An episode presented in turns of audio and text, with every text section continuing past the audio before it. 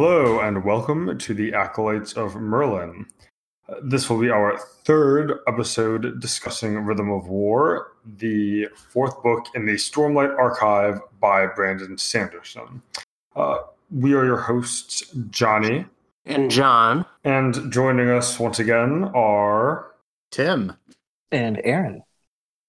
All right. So today we we're mostly just going to be discussing so the magic system stuff and some of the world building, as well as some of the as well as the epigraphs and some of the more Cosmere implication Cosmere connected stuff in the book. So I'll kind of go ahead right now, I think, and say a blanket Cosmere spoilers for this episode. Uh, we won't be doing heavy speculation on like deep Cosmere things. Lot of connections to other books within this book that we'll want to that we will want to talk about. So yeah, kind of a blanket spoiler warning for that. Sorry if you haven't read other Cosmere stuff. Uh, well, I think we, we've covered most of the pretty much all the major plot points that are not magic related prior to this. So. Yeah, so if you watched the other two episodes, then you are good in terms of what we think about the the the isolated Stormlight Roshar universe. Yes, yeah, yeah. With the exception of the is that some of the lights and whatnot, but we wanted to kind of get more into implications, cosmic Yeah. implications for that too. All right. Uh, anyone have any? So, oh yeah. So spoilers. The whole Cosmere starting now. So I um, noticed, um, especially with the epigraphs, without going into any particular one, I noticed that they were, or Sanderson was going into um, deeper Cosmere stuff than I'd ever seen him go into with the um, first three Stormlight Archive books, or even anything else that I've read of him. So I didn't know exactly how to feel about that when that came up, um, primarily because I was thinking about the structure of Stormlight as a whole and um, thinking that um, be- because it's it's split up into one through five and six through ten, that six through ten would offer more of a wider scope and we were getting a little bit of that prior to book six.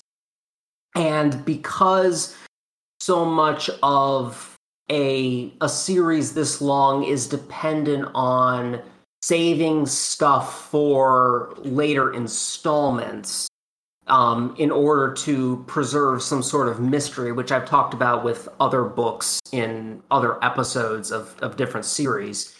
Um, I was thinking, oh, are we looking at a, a a situation where we're we're not exactly engaging with um, future mysteries in a way that is satisfying or that would lend itself to um, more of a a, a, serious analysis of um, of, of the world that we're looking at. So, so I think first of all, it's an, I think it's a great. I'm gonna backtrack a little bit on your comment, but I think it's that's a really this is a really important discussion about just there being more Cosmere stuff introduced early on, uh, or like at this point, because Sanderson has said with the Cosmere that he wants a lot of this Mistborn to be separate, Stormlight to be separate, and they're Easter eggs and tie-ins, but that you can largely Right. read the stories like separately. And now I don't know how much you can kind of say that after Rhythm of War. Um, and, and, and I think that's kind of to your point, John. Is like you're reading the epigraphs, like in particular, like the letter, and he's dropping shard names, which we'll get into. But yeah, like from your perspective, it's like, oh, okay, this is cool. I- have no idea what this means because I haven't read all this, and even though it's not, well, it's some of it's relevant to the to this mm-hmm. book, but not all of it is. A lot of it's not. Some of it feels as though he he thinks he has a and, and he may be right he has a solid enough grounding in what he's written and put forward already that what was initially a risky prospect of um, going deep into his interconnected world is now a little safer because he has so much established in other worlds and even this world with three massive books already under his belt that he can go into his universe and not lose people. Yeah. Go ahead. I was going to say, I would agree with that because everything is predicated upon what came before. And because there was so much that came before, I'm, I'm going to just say so much that came before Words of Radiance. Uh, because just looking at Way of Kings as it's, you know, by itself, being an individual entry, um, you don't know where it's going to go. Even if Sanderson said, "Oh, this is going to be book one of of ten in two different sections," it's still just one entry. So if you took everything that had been written prior to that, which I think was the first two Mistborns, Elantris, um, Warbreaker, um, White Sands, I don't think was done. But anyway, um, there's only so many mental connections you can make. But as you get more and more into a series and you he publishes more and more outside of Roshar, it's inevitable that that's all going to get connected. But I think the reason why Stormlight is is unable to uh, push back the the ensuing flood from the Cosmere is that the one thread that connects everything, which is Hoid, is a prominent character in Stormlight in a way that he isn't in any of the other Cosmere books. The fact that Hoid is not only a point of view character, even even though remotely in um, I mean he's just the epilogue in um, of Way of Kings. And if, if I'm not mistaken, I think he's also just the epilogue in Words of Radiance, and then gets more chapters as he goes on. But the fact that not only is he a point of view character, but he's also playing a significant role in the events on Roshar in a way that he didn't in any of the other books um, prior to Roshar and and uh, Stormlight happening. Yes, yeah, Hoid, Hoid, Hoid being a kind of an the anchor of the Cosmere in general and being prominent in Stormlight matters for us feeling more connected to the Cosmere. Um, and he's pulling yeah. those connections to him, whether mm. Sanderson wants to or not. Yes, and I think that that's that's another conversation for um, you know authorial intent of you know having like this subtle character that has connections in in the you know just a uh, a spread of of literature and then having that one very minor influence be prominent somewhere else there there are laws at play that Sanderson cannot uh, deny or defy. Um, but again, I think that's a separate conversation. But I think that point is really salient in saying Stormlight cannot deny the rest of the Cosmere just because of Hoid being that anchor character.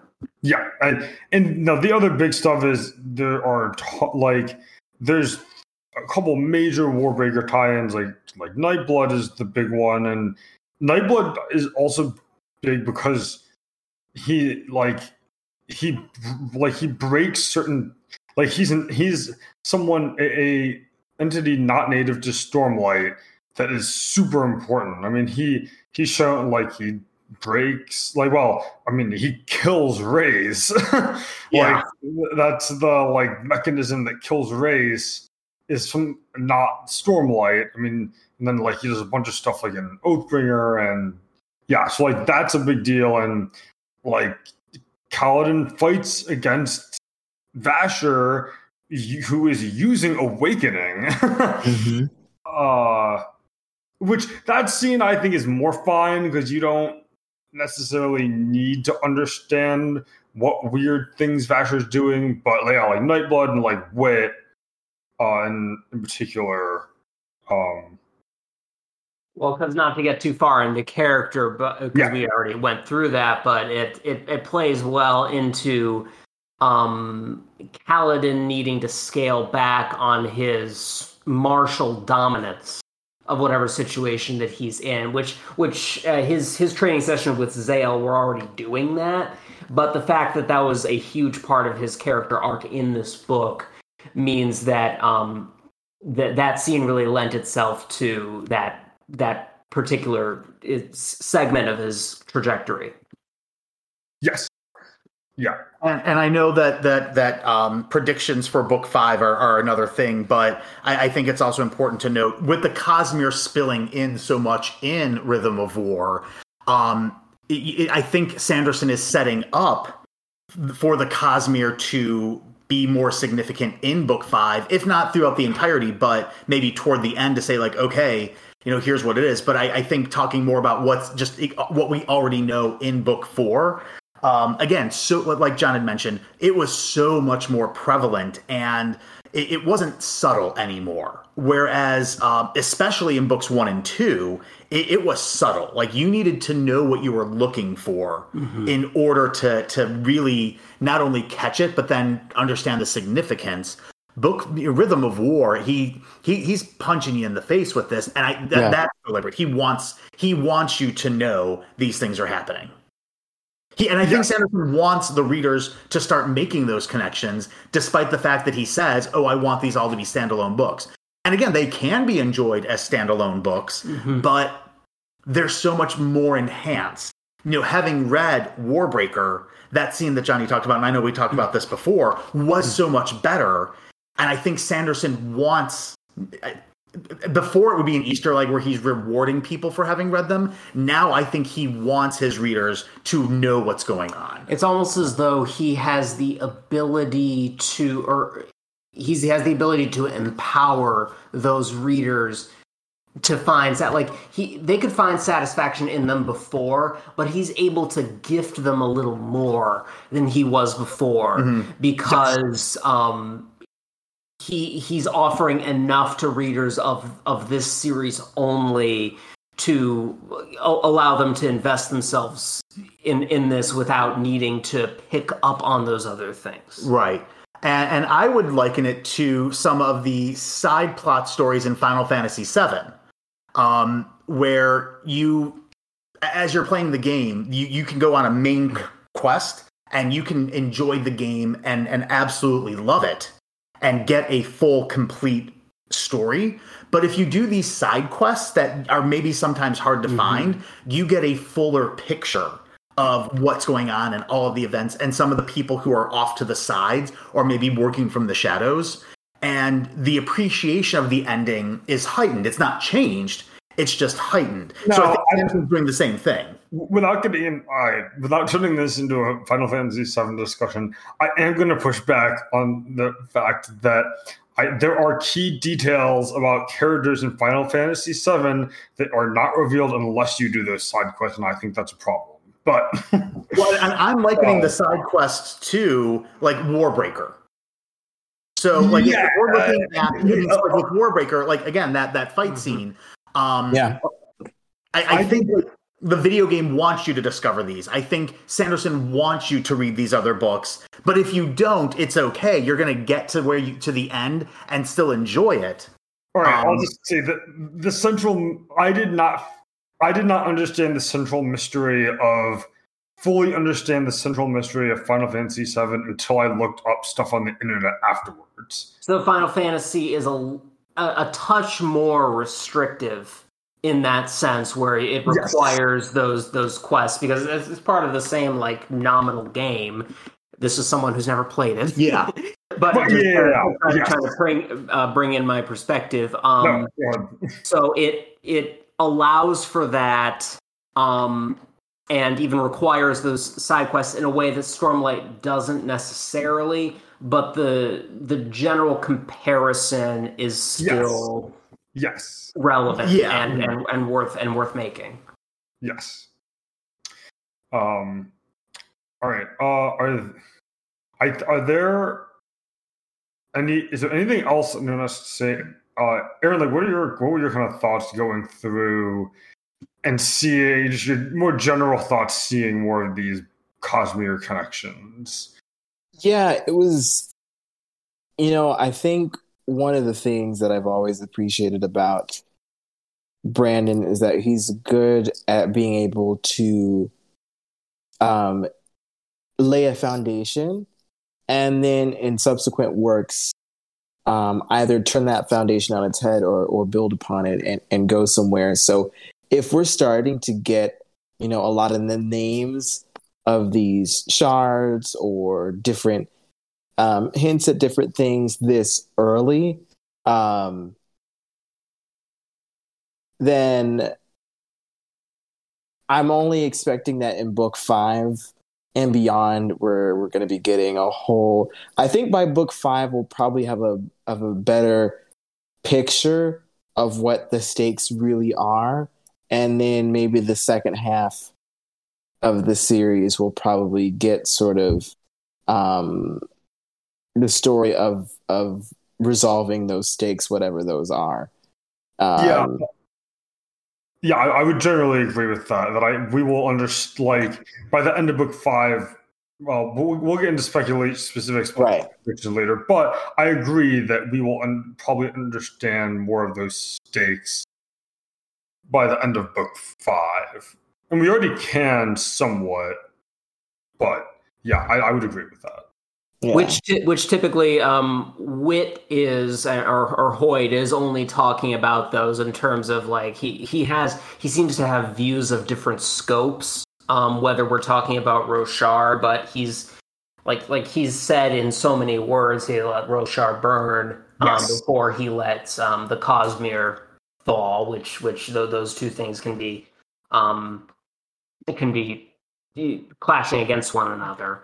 Mm-hmm my my curiosity is um, what does the specific magic um, what do the specific magic insights that we get in this book and for stormlight in general how do those play in to the cosmere in general with the lights and the sounds and any of the Easter eggs that may come. We, we brought up the um, um, what what Zahel did um, in with with Kaladin. Um, what what what are the specifics there that anyone wants to address? So for me, well, as oh, well, well, well, just for, just first of all, what Zahel was doing with Kaladin is totally separate. Or is is not related to like the light stuff that well, I understand. I understand yeah. that, but yeah. there are they are different forms of investiture. Yes, mm-hmm. which is what this story makes clear that it it, yes. it uses that term a number of times where it gives this yes. overarching um, framework to all of the different things that it's talking about, giving us for the first time language to talk about the Cosmere magic system in a way that we might not have had before in universe. Okay. Yes. So in that sense, so how does it? Well, Tim, you had you had a thought. All right. So well, I, I'm going to pivot just a little bit. Um, to say first time in universe, I, I would push back only because there is a section in Warbreaker that kind of lays the foundation for then what is amplified. But I would definitely say it is now mo- more coherent in Rhythm of War. Um, so just kind of like a point of clarification. Sure. That said, uh, going to like what was introduced in um, in Rhythm of War, and then also alluding to uh, the the investiture in in Warbreaker. I, I think using the frequency of light and and using actual rhythm and actual song was really really cool.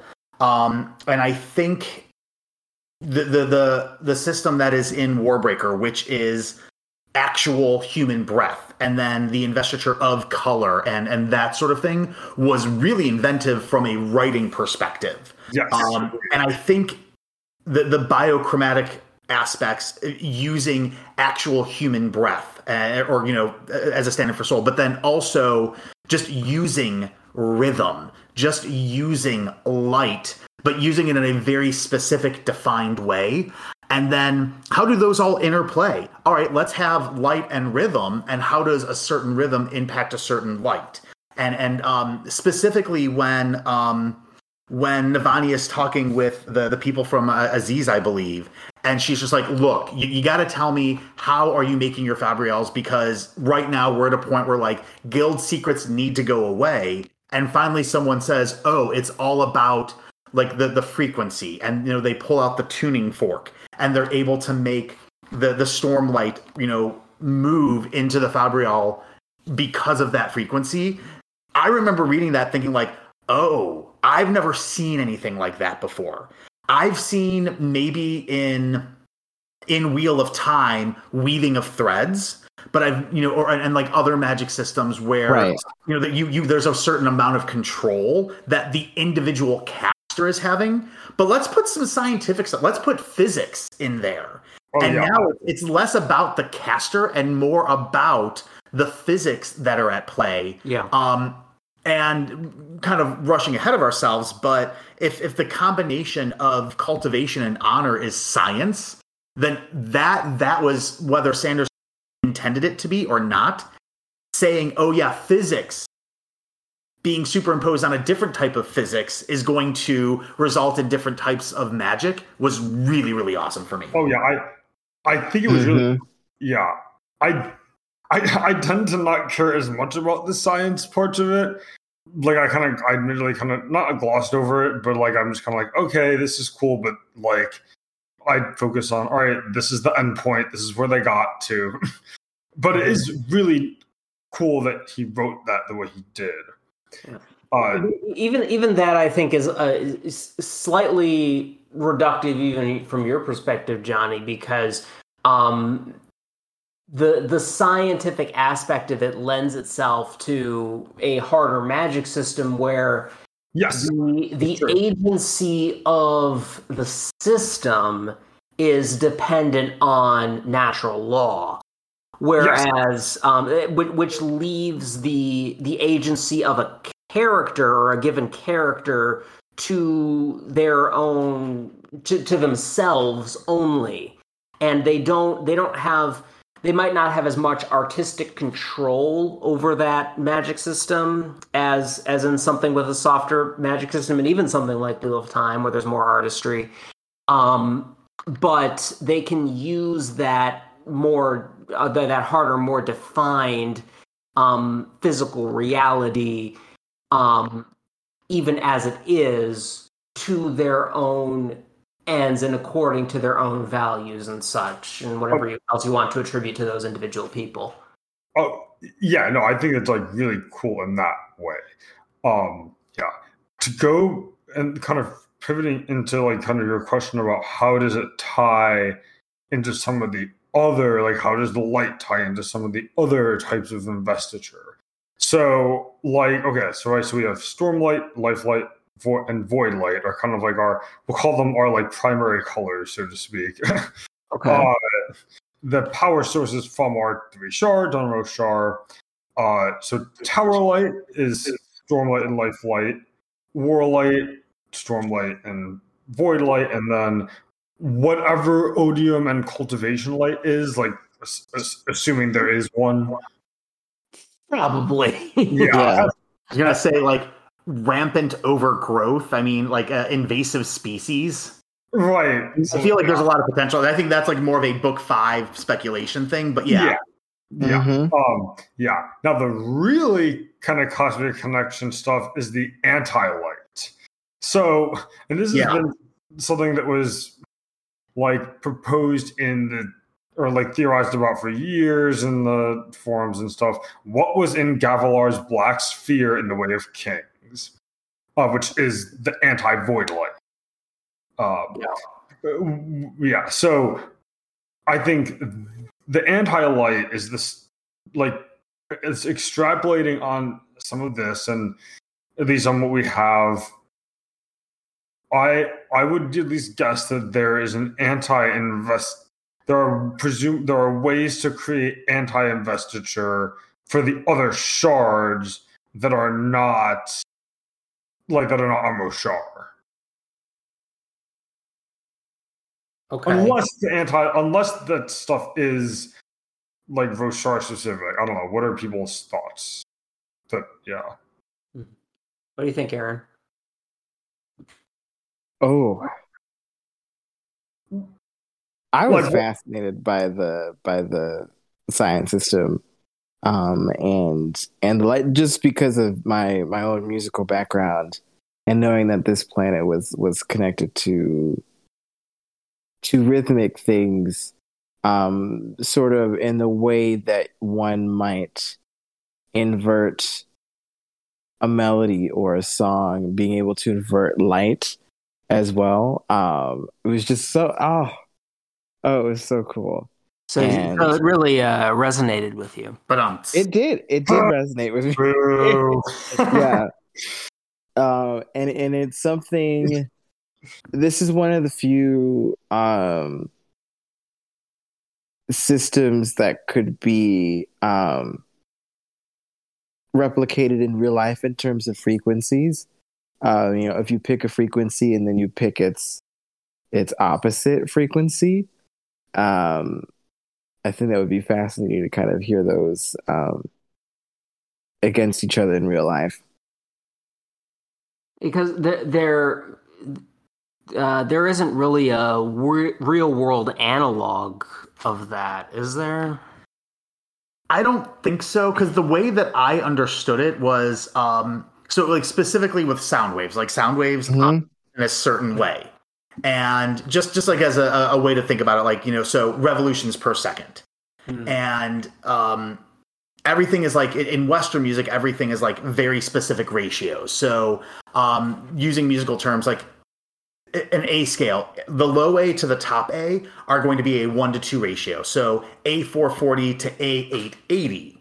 So they're going to re- re- um, revolve at a one to two ratio, which is why when you play two octaves, it sounds like the same note. And when you play the lower octave at a higher volume, it amplifies the higher octave. And then a perfect fifth is like two to three, and then a perfect fourth is like three to four in those ratios. Now, the way I was inter- understanding the way that um, the the Stormlight and Towerlight and all that was working, oscillations go in one direction. But I was kind of viewing this as like, oh well, what if you know maybe the the Void Light was going in a different direction, and that's how um, they were able to get their rhythms to sync up. Is because they kind of realized, okay, we're going in opposite directions. How can these match? It seems as if I remember right, they, they, it's not that they were going in opposite directions. It's like their their rhythms were um, staggered. So, like you have almost a, Hmm. a rondo where you have a, a kind of a tune that's not quite lined up with another tune, even though there are similarities. And all that Navani had to do, for instance, was kind of push them together Yeah. so that the similar elements lined up.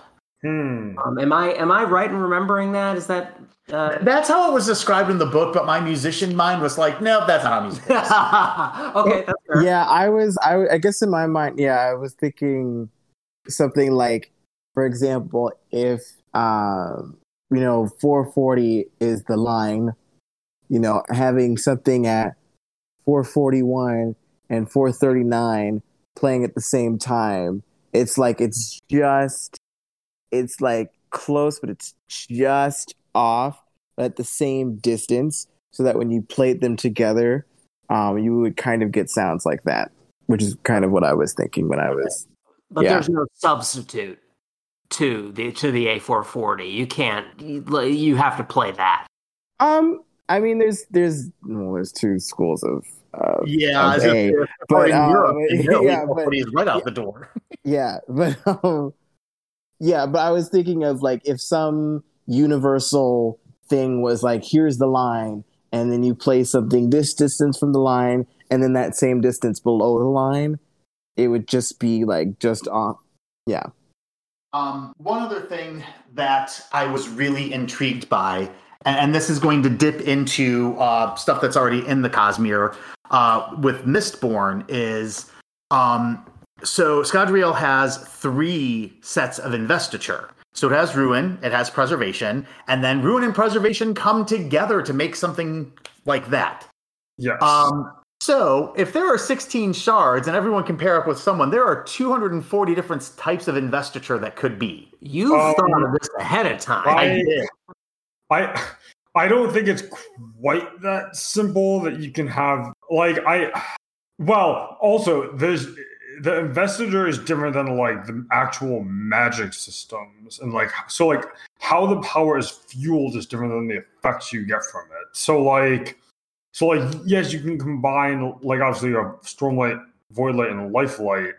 But like for example the fused as far as we know well like the fused say like the heavenly ones are using surge binding when they're flying. They're so they're you technically using like honors the honor slash cult well gravitation is more honor but like the honor cultivation system we don't we haven't seen void binding odiums so basically the, there's how the powers are fueled is different than like the what the effects the powers create if that makes Well, sense Let me throw this out into the universe. Could cultivation and preservation have an investor together? Could autonomy and That's what I was going to bring yeah, up. could autonomy and Oh. odium have something together? well Well, I thought I thought the only reason that preservation and ruin combined was because they were complete opposites from each other, yeah it, Um, it, like and and at least in that way. I mean, I'm sure. I mean, obviously, these 16 shards were once part of the same thing anyway. So, like, they, I mean, that thing could have broken in so many different ways. right Um, but yeah, yeah or it could have more to do with the planet than it does with Yeah. the, with the shards Yeah. because we we know that those are different things and yes if if, if investiture and the for in so many words the magic system are different things then maybe the investiture has more to do with the planets um and um the the, the shard capabilities are separate things as evidenced by odium who has uh, aligned himself with more than one planet over the course of his life Yes. Yeah. I. Yeah. What- I. I think the planet matters. Um. Uh, we're like a lot of We're it. getting into like Cosmere speculation big time. oh this is Yeah. purely Like, speculative. I, I, I, to, Aaron, to go to your, I do want to touch on the lunar preservation, or in general, the lunar preservation thing. They both, like, they were they were more intrinsically linked than a lot of other stuff. So, like, like they together created life on Scadrial, or, or human life. They created humans on Scadrial, and so like there's kind of unique, and there's kind of unique stuff with their relationship going on there that affected the magic and stuff. Uh, similar, I mean, honor and cultivation were a couple. So like, like Tanavast and Koravellium were a couple. So like that presumably Im- impacted some things, maybe. so the, but so like- vessels were a couple Yes, yes. Um, but say on, uh, I'm gonna, I'm not gonna go into the whole thing, but like on Sel, with where Elantris takes place, with De- Devotion and Dominion, those Right. not like they're not combining per se, but yeah, but I mean theoretically, yeah, I, theoretically you, you could have a theoretical combination of a num any number of them theoretically. theoretically we could say anything but we we can't necessarily say that the combination of two regionally distant um entities slash shards um would have the same compatibility as ones that have um had a sort of history together and are um, uniquely diametrically opposed maybe or have some other unique um, relation to one another that uh, Yes. that the other ones might not have, other than just being shards. Right. And when I think about the shards that have been mentioned so far, I mean, it's really only Ruin and Odium that feel like the opposite of some things. I feel like the other ones are all just kind of in different lanes. Yeah, I, I would generally agree with that. Um, yeah, I think that, yeah, I, I would generally agree with that. I also think the vessel kind of matter. Like, yeah, Yeah. to be sure. so like, Rayse did not want to combine with any other shard. Like, he didn't want to absorb any other shards because he didn't want to lose any of his intent. So like void binding is going to remain like completely of odium. Uh, well, now, well, now that remains to be seen whatever is going to do with it. But like prior to that, o- o- odium's like whatever void binding is would not have really been influenced by another shard. Hmm Are, are odium and devotion opposites?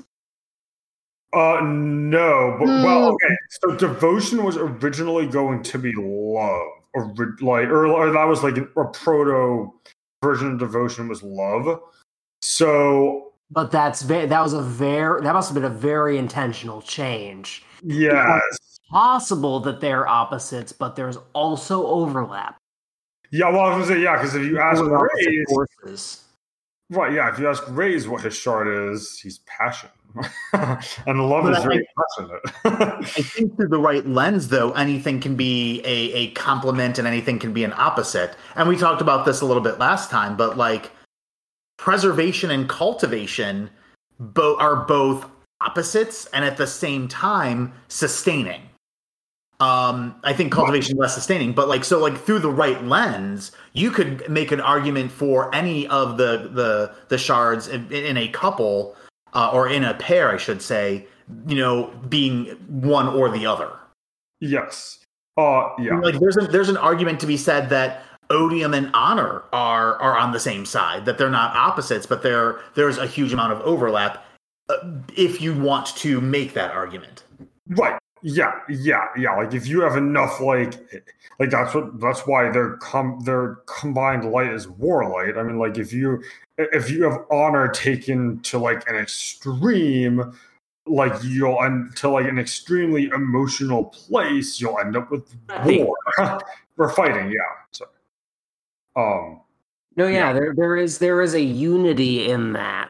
Um, even though the, the the light is contentious by its very nature, it's also it also can have a singular vector to it. Yes. Um, Yeah. I I do want to one quick comment, John, about uh, I think that the magic systems themselves have more to do with. Well, actually, yeah, never mind. Never mind. I'm not gonna. Uh, yeah, never mind. Forget that. But All right, we'll forget it. yeah. So, um, I do want to touch on. So, okay, anything else on lights or um, any of the specific? Uh, well, we yeah, I guess. Well, I guess yeah. Any any anything more with lights, I guess, in particular, or any of that stuff from Rhythm of War.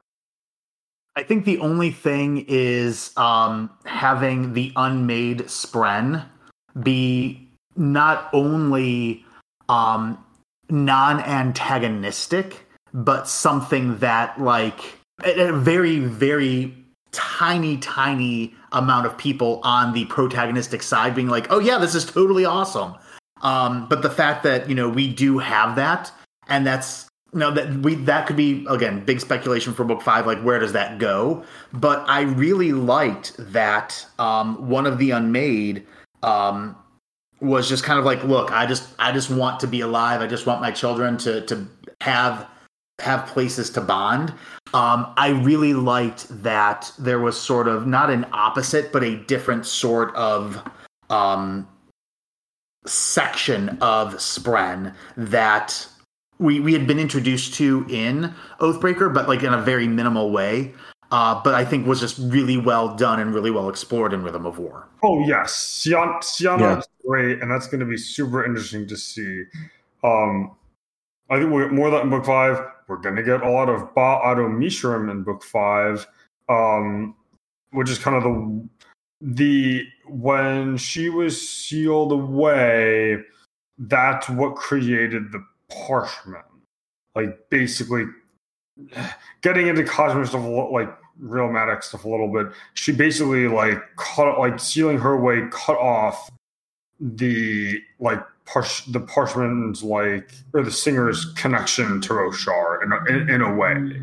That makes sense. And so yeah, so I think I I think that's going to be explored a lot in book five because I'm pretty sure Shallan like was given a quest to go and find. Oh yeah, Yeah, because that's I think yeah, it's like Mraize is also looking to find it.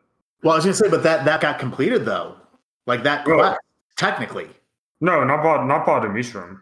Um, yeah, because didn't like Rlain bond the spren like because that's what like Shalana was just basically like, look, I said I'd like start the conversation. I didn't say I was gonna do anything beyond that. Oh, okay, sorry. So Sja-anat is the unmade that is altering the spren. So like Rlain and so like and so like Renarin spren, that's that's Sja-anat.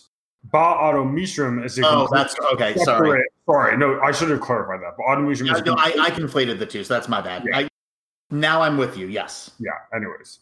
But yeah, I, I think those two in particular we will get a lot of in book five. That's the only other Yeah. thing to say. She seems sort uh, very central. Um, I, I'm curious to see what her um, the exploration of her nature uh, has to contribute to how the story goes going forward. Yeah. Uh, and she's one of the only people who know about the switch, about the odium switch.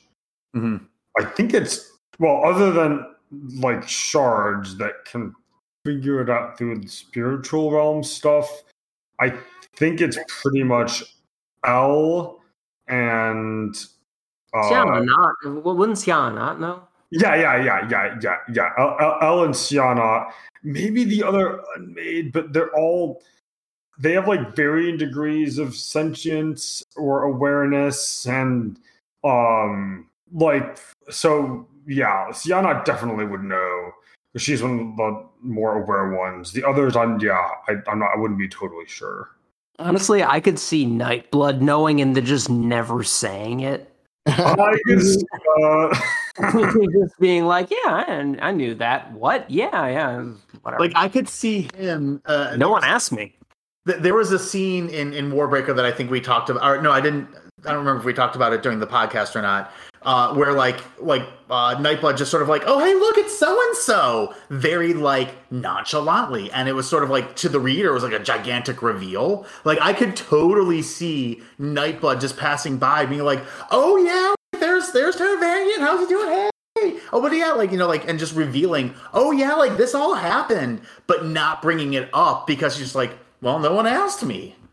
Oh yeah, yeah.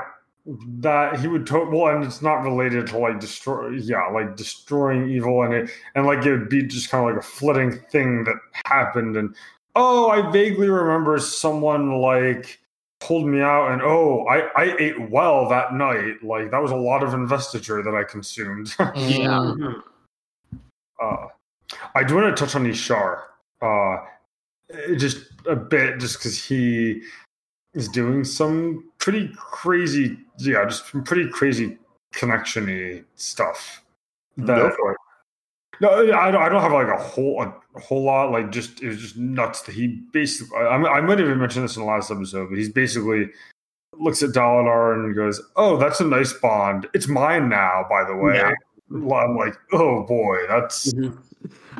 I mean, aside from that, just like um shuddery type reaction that all of us had, like that's not no, that's that's incorrect what you're what you're doing. Um, other than that, what what is that um what does that say about what he's able to tap into? It it, it couldn't what Yeah. what oh yeah, but it could imply that he so like Bondsmiths can manipulate connection, and now we know, and so we don't know to, quite to what extent or what they can do with it, but based on that, maybe he could lit like like could a Bondsmith like take a Spren bond? Well, obviously he was going, he was presumably could have stolen the Stormfather's but the Stormfather bond. Like, could he take like Syl from like Kaladin or something? which would presumably like it would Right. would that like so like would that give say say the say like a bot well we'll say a bondsmith like uses because that would have been presumably yeah say they basically take the bond so say they someone say they were to steal Kaladin's bond with Syl would that bondsmith gain like gain those abilities do they have to like swear the I yeah, like what does that kill this spren? Do they gain the like abilities that are associated with that the Hellbond? And, They gain the abilities, but then do the Spren become dead eyes? Because like they they have all the, the the ghostly remnants of the that connection and those powers, but without hmm. meaning. Well, but here's the other thing: like the connection is between two people. So, like, could Ishar take the connection between Syl and Kaladin and then say, "Okay, Kaladin, you and I are now bounded"? Hmm. That's I don't creepy. Yeah, Yeah, Oh. that- yeah.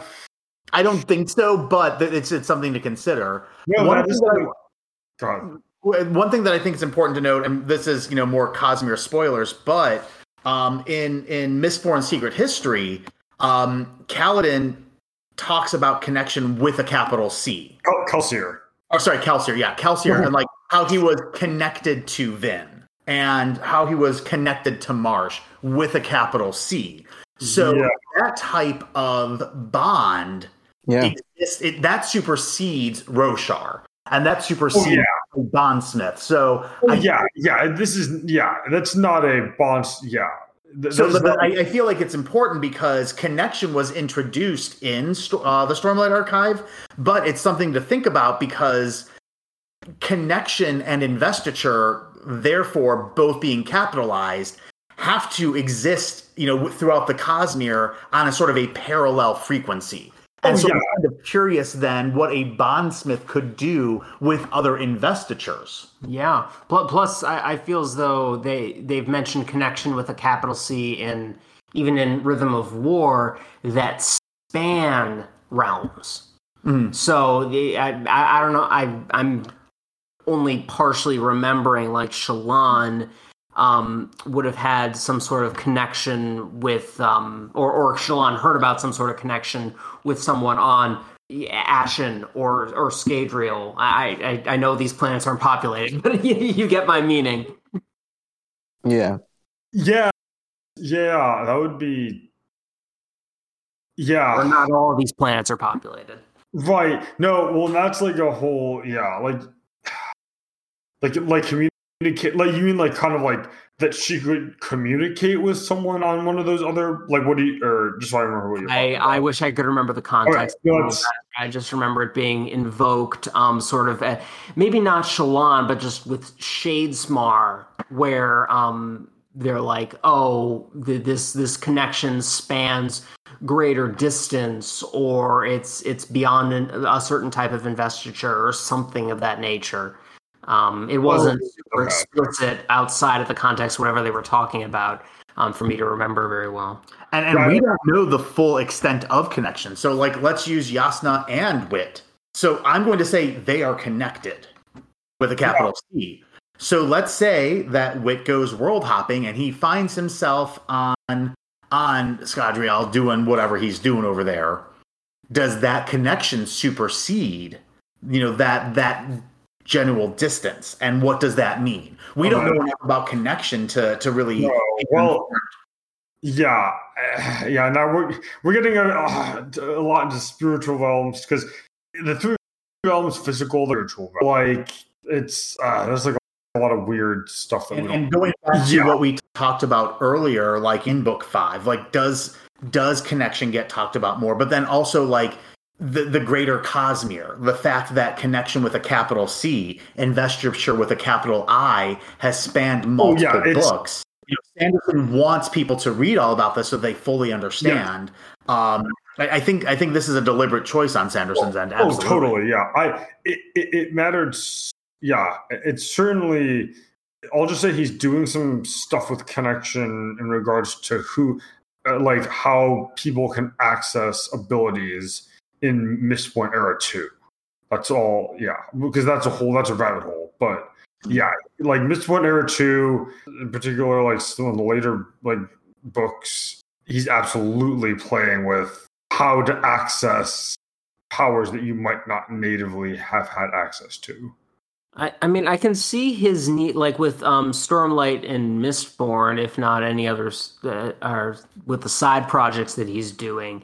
How if he wants to deliver a satisfying conclusion to the Cosmere um, with uh, the kind of the Easter egg um, enjoyment separately thing aside, how in certain at a certain point he needs to set the stage for a a conclusion Yes. in the in the sense that um, he he creates different setups or different tensions about um, whatever conflict the Cosmere as a whole might be going through that he has to enter in there um, independent of whatever the, the the central conflict of the individual story is um, even though in order to keep it a coherent individual story he has to um, combine that in some sort of way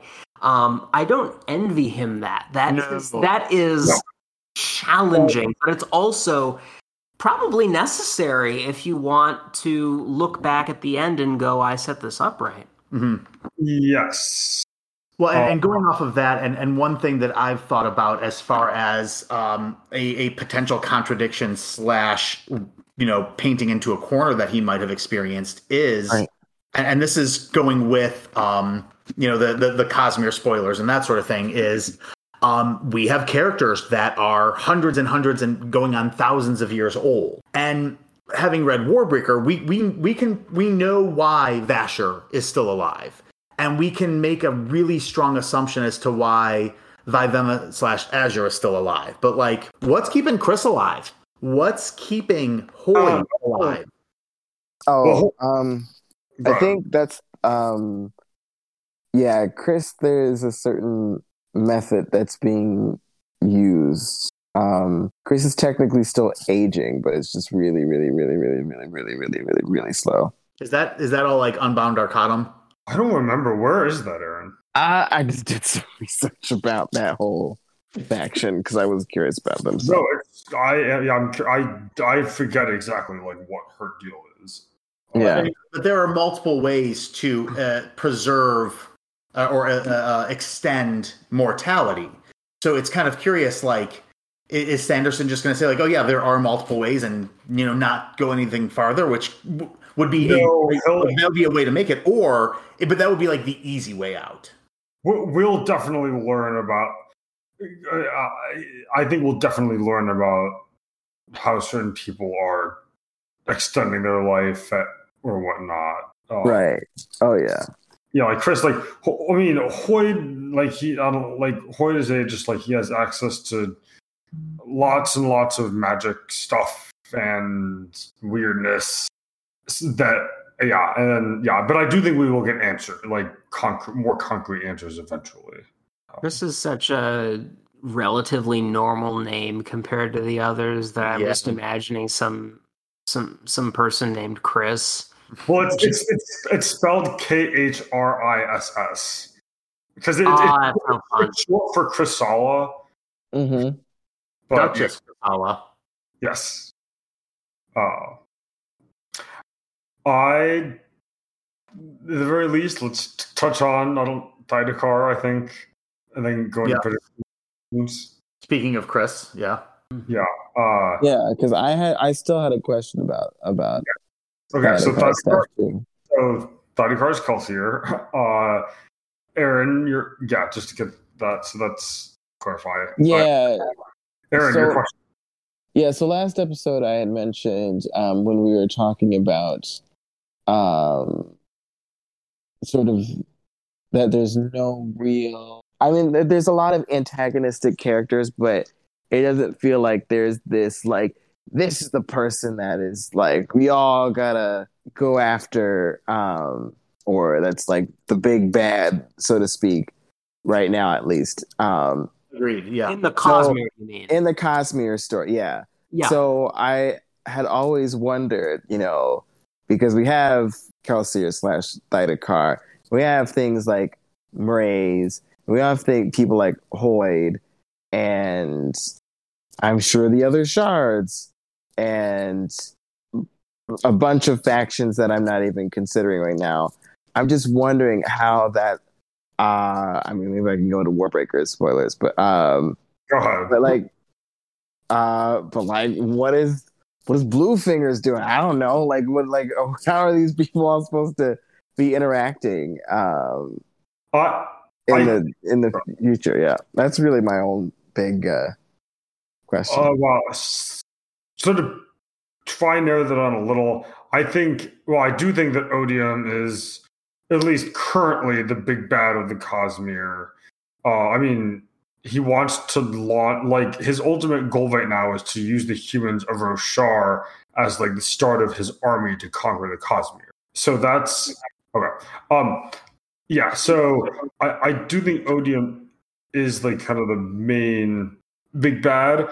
I think Kelsier is up to some shady things, uh, and uh, but I don't think that, and I think that he will oppose like different groups of protagonists, but I'm not sure. But but I don't see him as like the big big bad and the like kind of a everyone's like, hey, we need to go after them like Odium.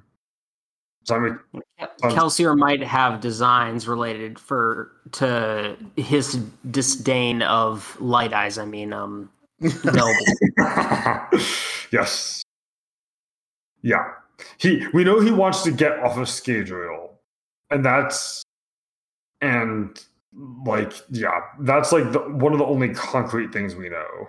I think But- it's it's important to note that that um, Kelsier wants to get off of Scadrial because he believes it is his right to know more. It is his right and it is his privilege to to do these things. And I think Khrissalla is a good foil to that because Khrissalla is just kind of like, I am privileged to world hop. I am privileged and I am honored to experience these things. And I just I just want to be there to, to see what's there. Whereas Kelsier is like, secrets are being kept from me and that's not fair.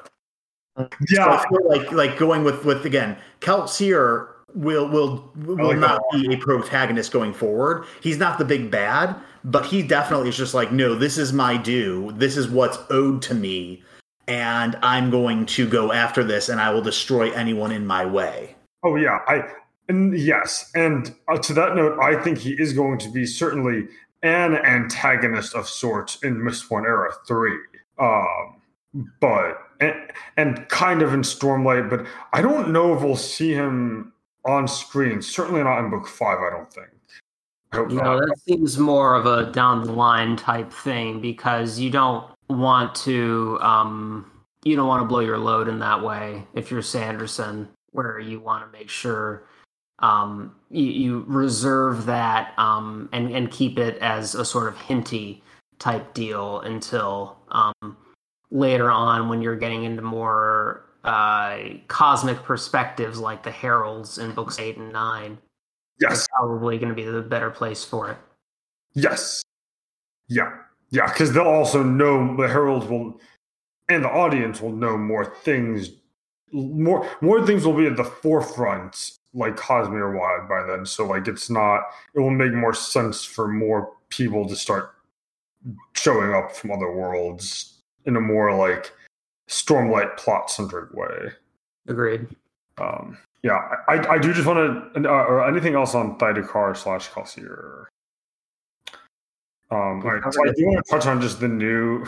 We get uh, several new shards, and this is uh, definitely a Cosmere, uh, a a Cosmere thing. But so we get invention, mercy, uh, whimsy, and valor are all new shard names that we get dropped in the letter. Uh, in I believe it looks like it's Sazed's letter to Hoid. I do remember Whimsy. Um, I also remember I it, I should have brought this up earlier, but I remember uh, Sazed being as if, if some if you've read Mistborn, you can see pretty immediately without uh, going to outside sources that um, Sazed is clearly referring to himself and or someone else when he's talking about ruin and preservation. And I remember that g- looking at that and seeing that as the prime example of we are really getting into the Cosmere now, we're getting into the broader stuff going on.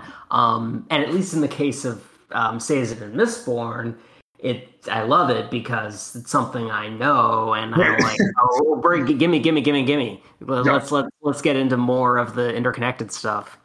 Yeah, no, that's well. Sazed also has a very distinctive voice on the page, which like kind of helps.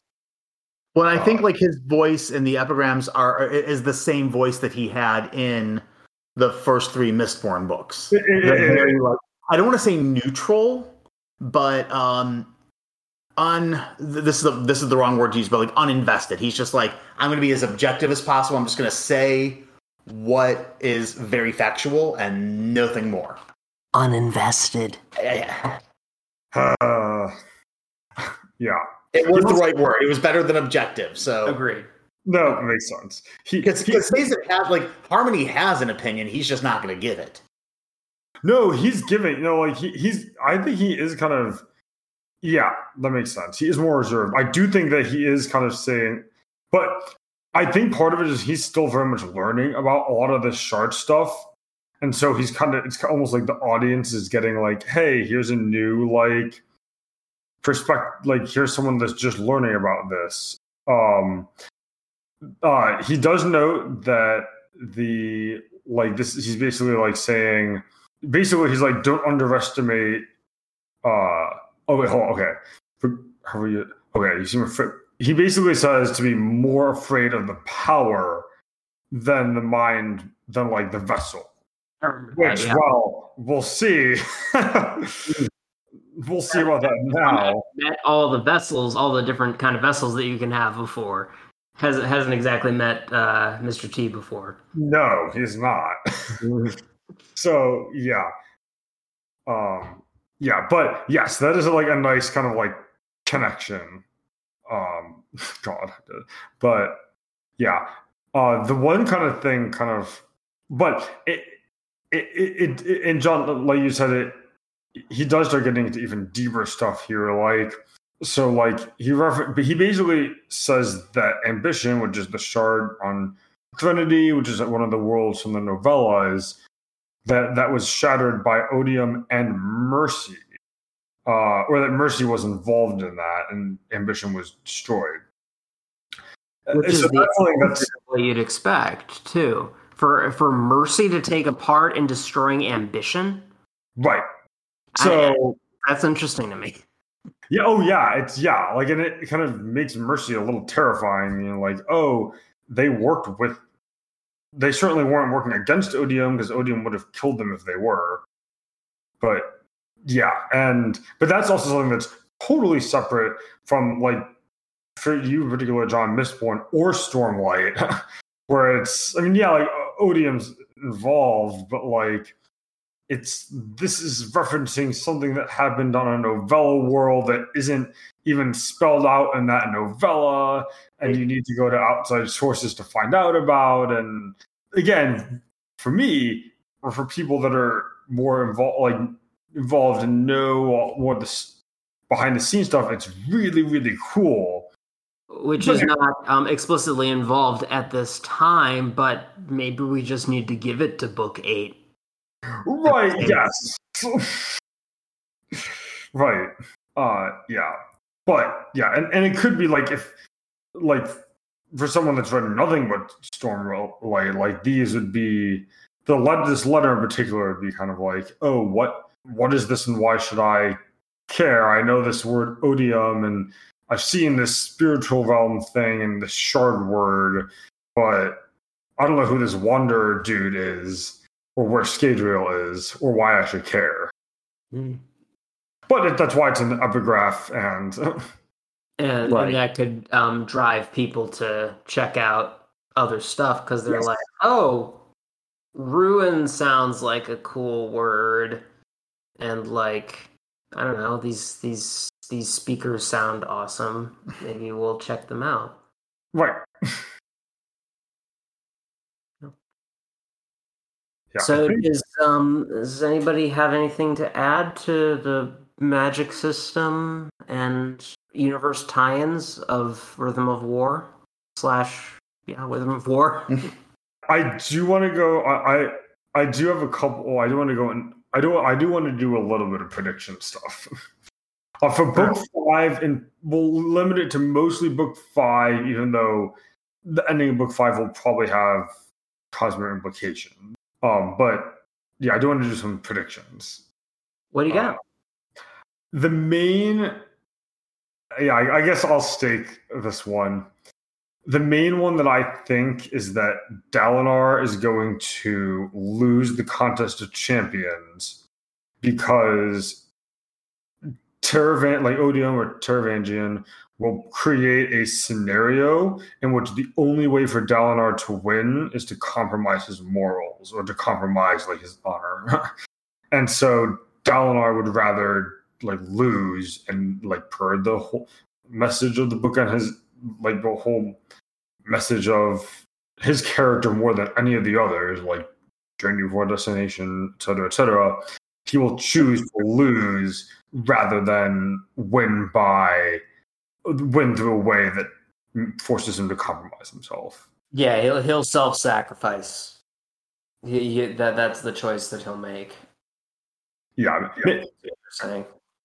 uh, any yeah, that, that's my like main one. Yeah. Any any other? I mean, I'm excited for the Kaladin Szeth kind of buddy cop thing in book five. Oh, that'll be good.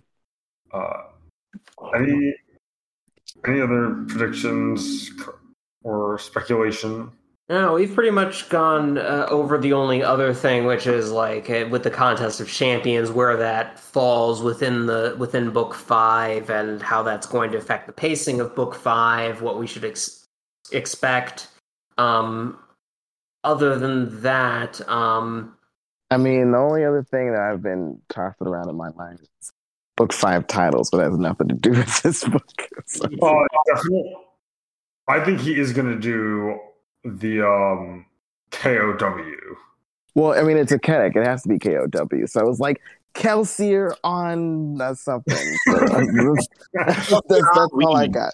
what is what is this for for those of us not in the know? KOW. Oh, so So the yeah, so all of the titles of the series, because um in in this world, Kedex, you know, all of the names, the characters, everything has to be uh mirror words. So uh names like Shallan, Kaladin, they're very symmetrical. Um and so the titles are connect uh, symmetrical. So we have Way of Kings, W O K, and then we get Words of Radiance, W O R, Oathbringer's the middle, O, and then So we the- get oh yeah, oh, and then we get yeah. Rhythm of War, which is R O W, which is a mirror of W O R. Yeah, which So people are predicting the last book is going to be K O W. oh, Um, but I don't know what that means. why Could be anything. clue. Yeah.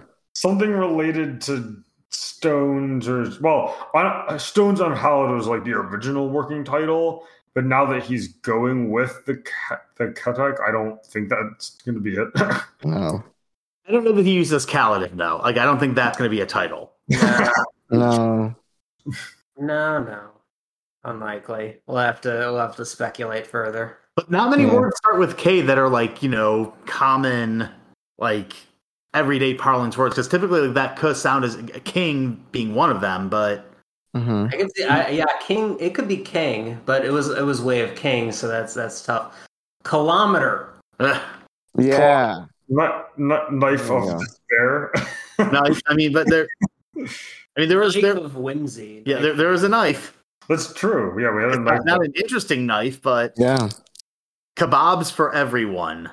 Kebabs for for weather. Kebab. So, um, we're gonna look forward to the um the episodes of Acolytes of Merlin for kebabs for weather. Um, but Yeah. um, I think we are all set. Does anyone have any final thoughts? I think, yeah. I, I talked a lot this episode, but yeah. I'm, And we love it. All right. Um, if if that's not the case, then um, we're your hosts, John. and Johnny. We also have, Tim. And Aaron. and we'll see you all next time.